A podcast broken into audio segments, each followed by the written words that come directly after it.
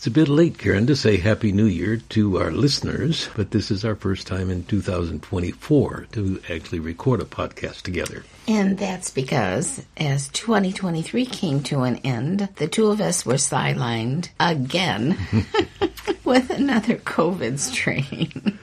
And we thank the Lord that we are much better. Much better. And that our time to leave this world hasn't come as of yet.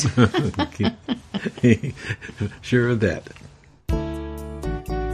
Welcome to the Before We Go podcast featuring Dr. David Mains and his wife, noted author Karen Mains. Here's David and Karen Mains.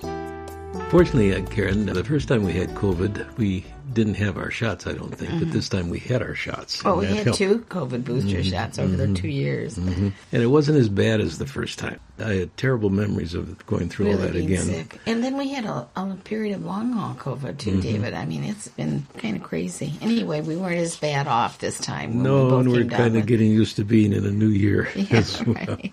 Okay, we've made plans before the time to record uh-huh. came up to talk in terms about the problems that we face internationally uh-huh. and nationally. What are some of those international problems?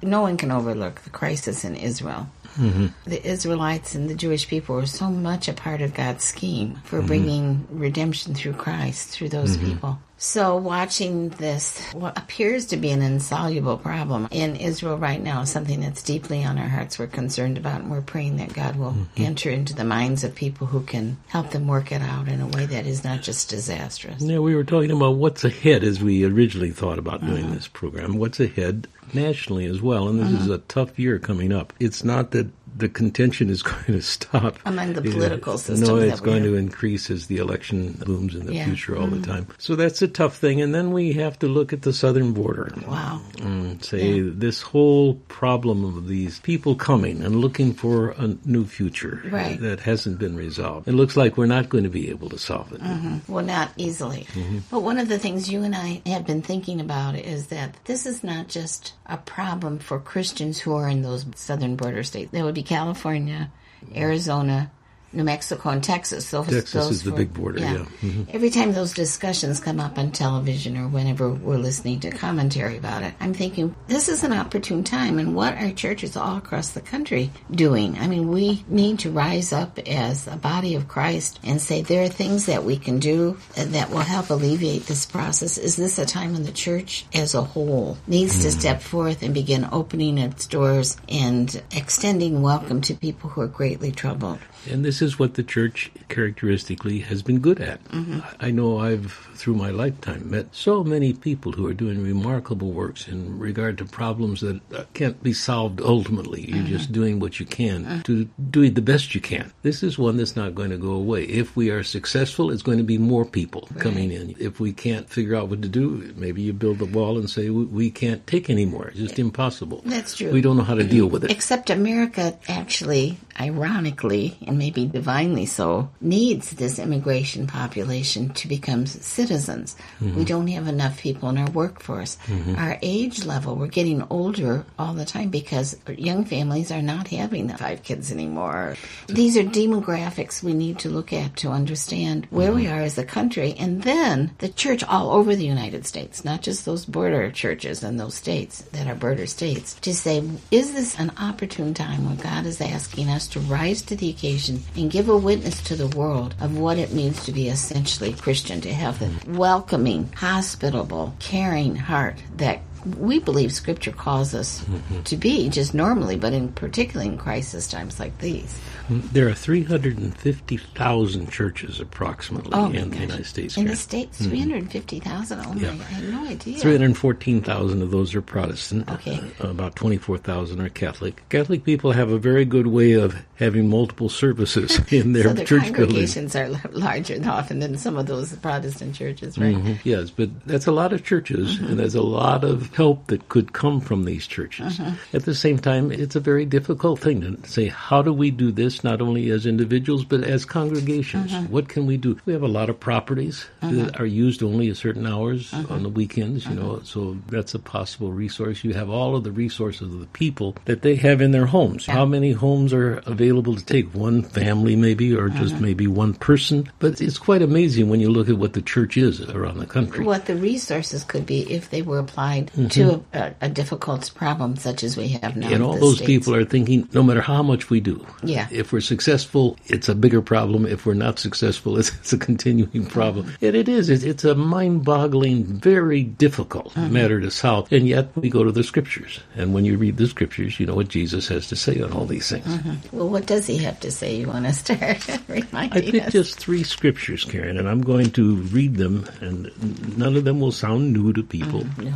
But this is from Luke. Mm-hmm. Jesus is speaking. I think the whole of the story of what unfolds here is quite understandable. On one occasion, an expert in the law mm. stood up to test Jesus. Teacher, he asked, what must I do to inherit eternal life? What is written in the law? He replied. How do you read it? This person answered, Love the Lord your God with all your heart, and with all your soul, and with all your strength, and with all your mind, and love your neighbor as yourself. Jesus said, You've answered correctly. Do this and you will live. But this person, wanting to justify himself, asked Jesus, And who is my neighbor? In reply, Jesus said, A man was going down from Jerusalem to Jericho, where he fell into the hands of robbers. They stripped him of his clothes, beat him, and went away, leaving him half dead.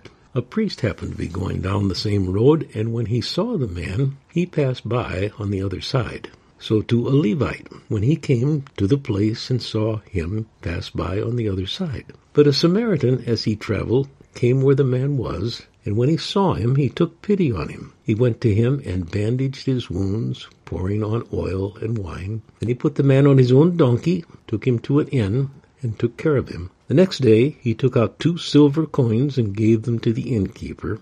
Look after him, he said, and when I return I will reimburse you for any extra expense you may have. Which of these three do you think was a neighbor to the man who fell into the hands of the robbers? That's the question Jesus asked. The expert in the law replied, The one who had mercy on him. Jesus told him, Go and do likewise. Doesn't take any kind of explaining to add to that story. It's very clear what Jesus is teaching. Mm-hmm. We just take that and say, okay, let's live with this. This is a word from the Son of God, uh-huh. and it relates to us. So that's very basic to what Jesus not only taught, but what he lived. And the more we've talked about this, we keep finding scriptures that are very relevant to the immigration circumstances that America is facing today. Do you have a couple more of them in front of you? Well, I took this from the Old Testament. Okay. This is probably the greatest of the Old Testament prophets. Mm-hmm. This is Isaiah. It comes from chapter 58. Shout it aloud, do not hold back. Raise your voice like a trumpet. Declare to my people their rebellion, and to the house of Jacob their sins. For day after day they seek me out. They seem eager to know my ways, as if they were a nation that does what is right and has not forsaken the commands of its Lord. They ask me for just decisions and seem eager for God to come near them. Talking to God. Why have we fasted, they say, and you have not seen it? Why have we humbled ourselves and you have not noticed? Yet on the day of your fasting you do as you please and exploit all your workers. Your fasting ends in quarreling and strife and, and striking each other with wicked fists. You cannot fast as you do today and expect your voice to be heard on high. Is this the kind of fast I have chosen? Only a day for a man to humble himself? Is it only for bowing one's head like a reed and for lying on sackcloth and ashes? Is that what you call a fast, a day acceptable of the Lord? Is not this the kind of fasting I have chosen? To loose the chains of injustice and untie the cords of the yoke, to set the oppressed free and break every yoke. You know what a yoke is, obviously. Mm. It's what they would put on the oxen mm-hmm. and over their shoulders. Set these people free. Take the yoke off of them. Yoke of oppression on. Yeah, is it not to share your food with the hungry and to provide the poor wanderer with shelter? When you see the naked, to clothe him and not to turn away from your own flesh and blood? Then your light will break forth like the dawn and your healing will quickly appear. Then your righteousness will go before you, and the glory of the Lord will be your rear guard. Then you will call, and the Lord will answer. You will cry for help, and he will say, Here am I. Those uh, are very easy to apply what the situation is when we talk about our southern border. Right. And these poor people, uh, this is a very complex problem. It's not as though we're just saying, go down and solve it. That would be naive in every way. But it is something that is just germane to the people of God. They should be the ones who reach out as mm-hmm. much as possible. And I have to say, there are churches that are doing Yeah. remarkable, Yeah, we've begun to sort of research that, and, mm-hmm. and uh, this is a story that's being written in our time that could have an extraordinary impact in our country for the good. Mm-hmm. I'm going to read one more extended section of Okay, Scripture. Where's this from? Well, it's at the end of Matthew. This is uh-huh. Matthew 25. And these are such familiar words, but uh-huh. I'm reading them carefully and just uh-huh. reading them slowly, not trying to be dramatic. I'm just saying this is what the scriptures teach and what we believe. Mm-hmm. You know, we hold to these. We are not examples ourselves of people who see these individuals coming and coming and coming and mm-hmm. coming. Although I have to say, as I see on television the lines of people, it just breaks my heart. Right. And we know there are some shysters mm-hmm. in the midst of this. And they're evil people yeah. with evil intents. What is the drug they keep bringing over the? Fentanyl. Okay, and that that's a huge Oh, problem. had, I think it's, well, the last statistics I could find, it was 100,000 who had died from fentanyl, you Mm-hmm. know, being in, in their heroin, and not, not knowing it was there. It's a deadly drug. So as people listen to us, we're struggling with you. Yes. Mm-hmm. We're not preaching at you. We don't feel that at all. But we're just saying this is something that the church needs to begin to pay more attention to. Mm-hmm. And it has phenomenal resources, not only in church buildings that are not used a lot during the week. Mm-hmm. Or, Karen, as far as that goes, homes of church people all across the country. Anyway, let me read these scriptures. And David, stop talking and let the Lord talk, okay? When the Son of Man comes in his glory, and all the angels with him, he will sit on his throne in heavenly glory. All the nations will be gathered before him, and he will separate the people one from another as a shepherd separates the sheep from the goats.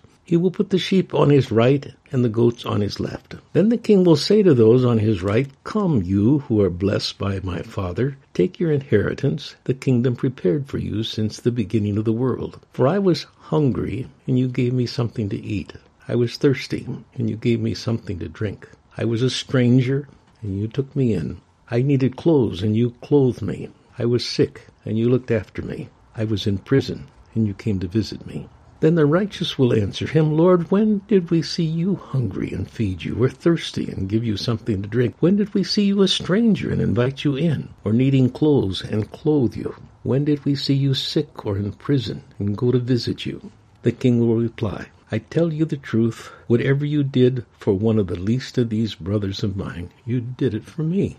Then he will say to those on his left, Depart from me, you who are cursed, into the eternal fire prepared for the devil and his angels. For I was hungry, and you gave me nothing to eat. I was thirsty, and you gave me nothing to drink. I was a stranger, and you did not invite me in. I needed clothes, and you didn't clothe me. I was sick and in prison, and you did not look after me.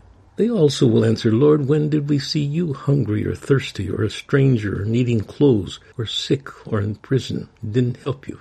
He will reply, I tell you the truth, whatever you did not do for one of the least of these, you did not do for me. Then they will go away to eternal punishment, but the righteous to eternal life. Now, those words kind of mess up all your theological thinking, but those are words from Jesus. Well, and, and I think these are the timely things we need to be grappling with during this opportune moment in our age. Mm-hmm. What is the church, not just a local church, but the church nationally, going to mm-hmm. do to respond to this crisis at our border, to our immigration? We have a complicated immigration system. We need comprehensive immigration reform, so it's not easy to get involved in any of this. Yeah, our son Jeremy died when he was 42 of oh, Six- lymphoma. almost 10 cancer. years, mm-hmm. exactly 10 years ago.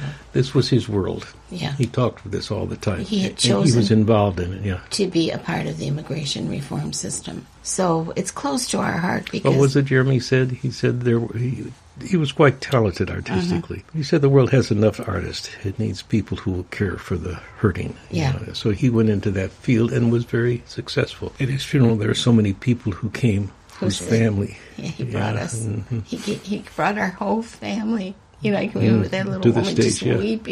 Mm-hmm. He brought our, my whole family. So, and and you had to become a, a legal expert in order to work with that. So- So Jeremy had been accepted at the University of Chicago Mm-hmm. to further his education so he could do this work better. But for all practical purposes, he functioned as a lawyer, an immigration Paralegal, lawyer. yeah. Yeah, Mhm. paralegal. This is something that he felt keenly, and as, a, as I think about the problem, he would he would be involved Very in this. involved yeah. in it today. Mm-hmm. Mhm. Yeah. Praise the Lord for the church, but it has a long way to go yet. I think of the 350,000 churches uh-huh. in the United States. Mm-hmm. What a That's the- difference if they activated that would mm-hmm. make for this dilemma at our border, but what a difference it would make for the kingdom of God. When you have been taken in, when you're in need, your spiritual life is also affected no matter where you're coming from. Mm-hmm. If you have criminal intents, how many criminals do we know who have become Christians because love was extended to them in a mm-hmm. way, or the message of the mm-hmm. gospel that they had never heard before? So, this is a crucial moment for the church in America. Let me put into a sentence. Okay. This is for us to hear, David and Karen, as well as those who listen to us, obviously. The time has come for the people of God to put their minds and hearts into helping solve the massive refugee immigration problem on our southern border. Mm-hmm. This is the time for the church to begin to say, this is one of our areas of strength. We come and we will do what we can. This could be the moment of answers to prayer for revival It in the could- church. could all across the the church, country. right. Yeah. When you talk about revival, you think of it normally as a gentleman preaching Mm-hmm. and people coming to the front confessing their sins and Mm-hmm. so on. I don't know whether that's going to be the revival that comes in Mm-hmm. America in the future. I think it may come where the church takes on a massive problem, Mm-hmm. bigger than any of us even imagine. If we are successful, the problem gets bigger. If we are not successful, the problem gets bigger. It's almost a no win. Mm-hmm. But at the same time, for the kingdom of God, it is a wonderful win. It's a win-win. Mhm, Yeah, it really is. The time has come for the people of God to put their minds and hearts into helping solve the massive refugee slash immigration problem on our southern border. And Jeremy would say, what a heck of a calling. this is hard work, but it's where the church is at its very best, I believe. I'm not pointing fingers at anybody, including you, Karen. No, we're wrestling with this right now. we're wrestling with this, yes. Uh-huh. Jeremy would be the first one to say the whole immigration problem is huge. Mm-hmm. It's archaic. It's impossible almost with the system the way it's set up Mm-hmm. now for people to work the system and to be able to come in legally. The backups are incredible. Mm-hmm. It's very hard to get the politicians to work together Mm-hmm. between the two parties, Republican and Democrat, so that they can come up with a solution that wouldn't be that hard Mm-hmm. if people were saying, let's make the government work like it's supposed to, where Mm-hmm. we are learning from one another, one party from the other party, and moving Work- forward. Working together for the common good. Yeah. They can be blamed, but the church is to blame as well. Mm-hmm. And it's not as though, again, we said there are no churches who are doing anything. Mm-hmm. There are churches that are exemplary. But now we need to come to the place where we say the church is exemplary. It Mm-hmm. is doing something that is wonderful. Mhm. Dean, you sit here, and I'm wondering if we keep you silent because we just keep talking. you don't get a chance to get a word in. You have any thoughts at all on this? David, I think you and Karen have settled on a very important issue that the church needs to grapple with. Jesus created the church so that we could minister to the needs of the world, and this is certainly a need in our own country as well as in the countries from where all of these people are coming. We need to ask God to give us guidance, and we need to be courageous in living the way Christ would want us to mm. live in this age. Well said. I think it puts together the pieces. We need to come back to this topic Yeah. again. Kind of lead in it so people don't say, hey, they're going on that harangue again. Yeah. But I don't that- think that's that, us. sharing the things that we're learning. Yeah. And we would encourage our listeners to tell us what their churches are doing or what they've been thinking or enter into a dialogue with us on this topic. Trying to be involved, as Mm-hmm. Jesus taught us, to be the good Samaritans in our day will be extremely difficult. Mm-hmm. But it's also one of those opportunities that will be the wonderful experience of God working through our lives and us being His people on this earth. So, anyway, it's a new year. Good talking with you again, kiddo. You've been listening to the Before We Go podcast. And if you would like to write to us, please send us an email at the following address hosts at beforewego.show. That's all lowercase letters, hosts at beforewego.show. If you've enjoyed this podcast, please remember to rate, review, and share on whatever platform you listen. This podcast is copyright 2024 by Mainstay Ministries, Post Office Box 30, Wheaton, Illinois 60187.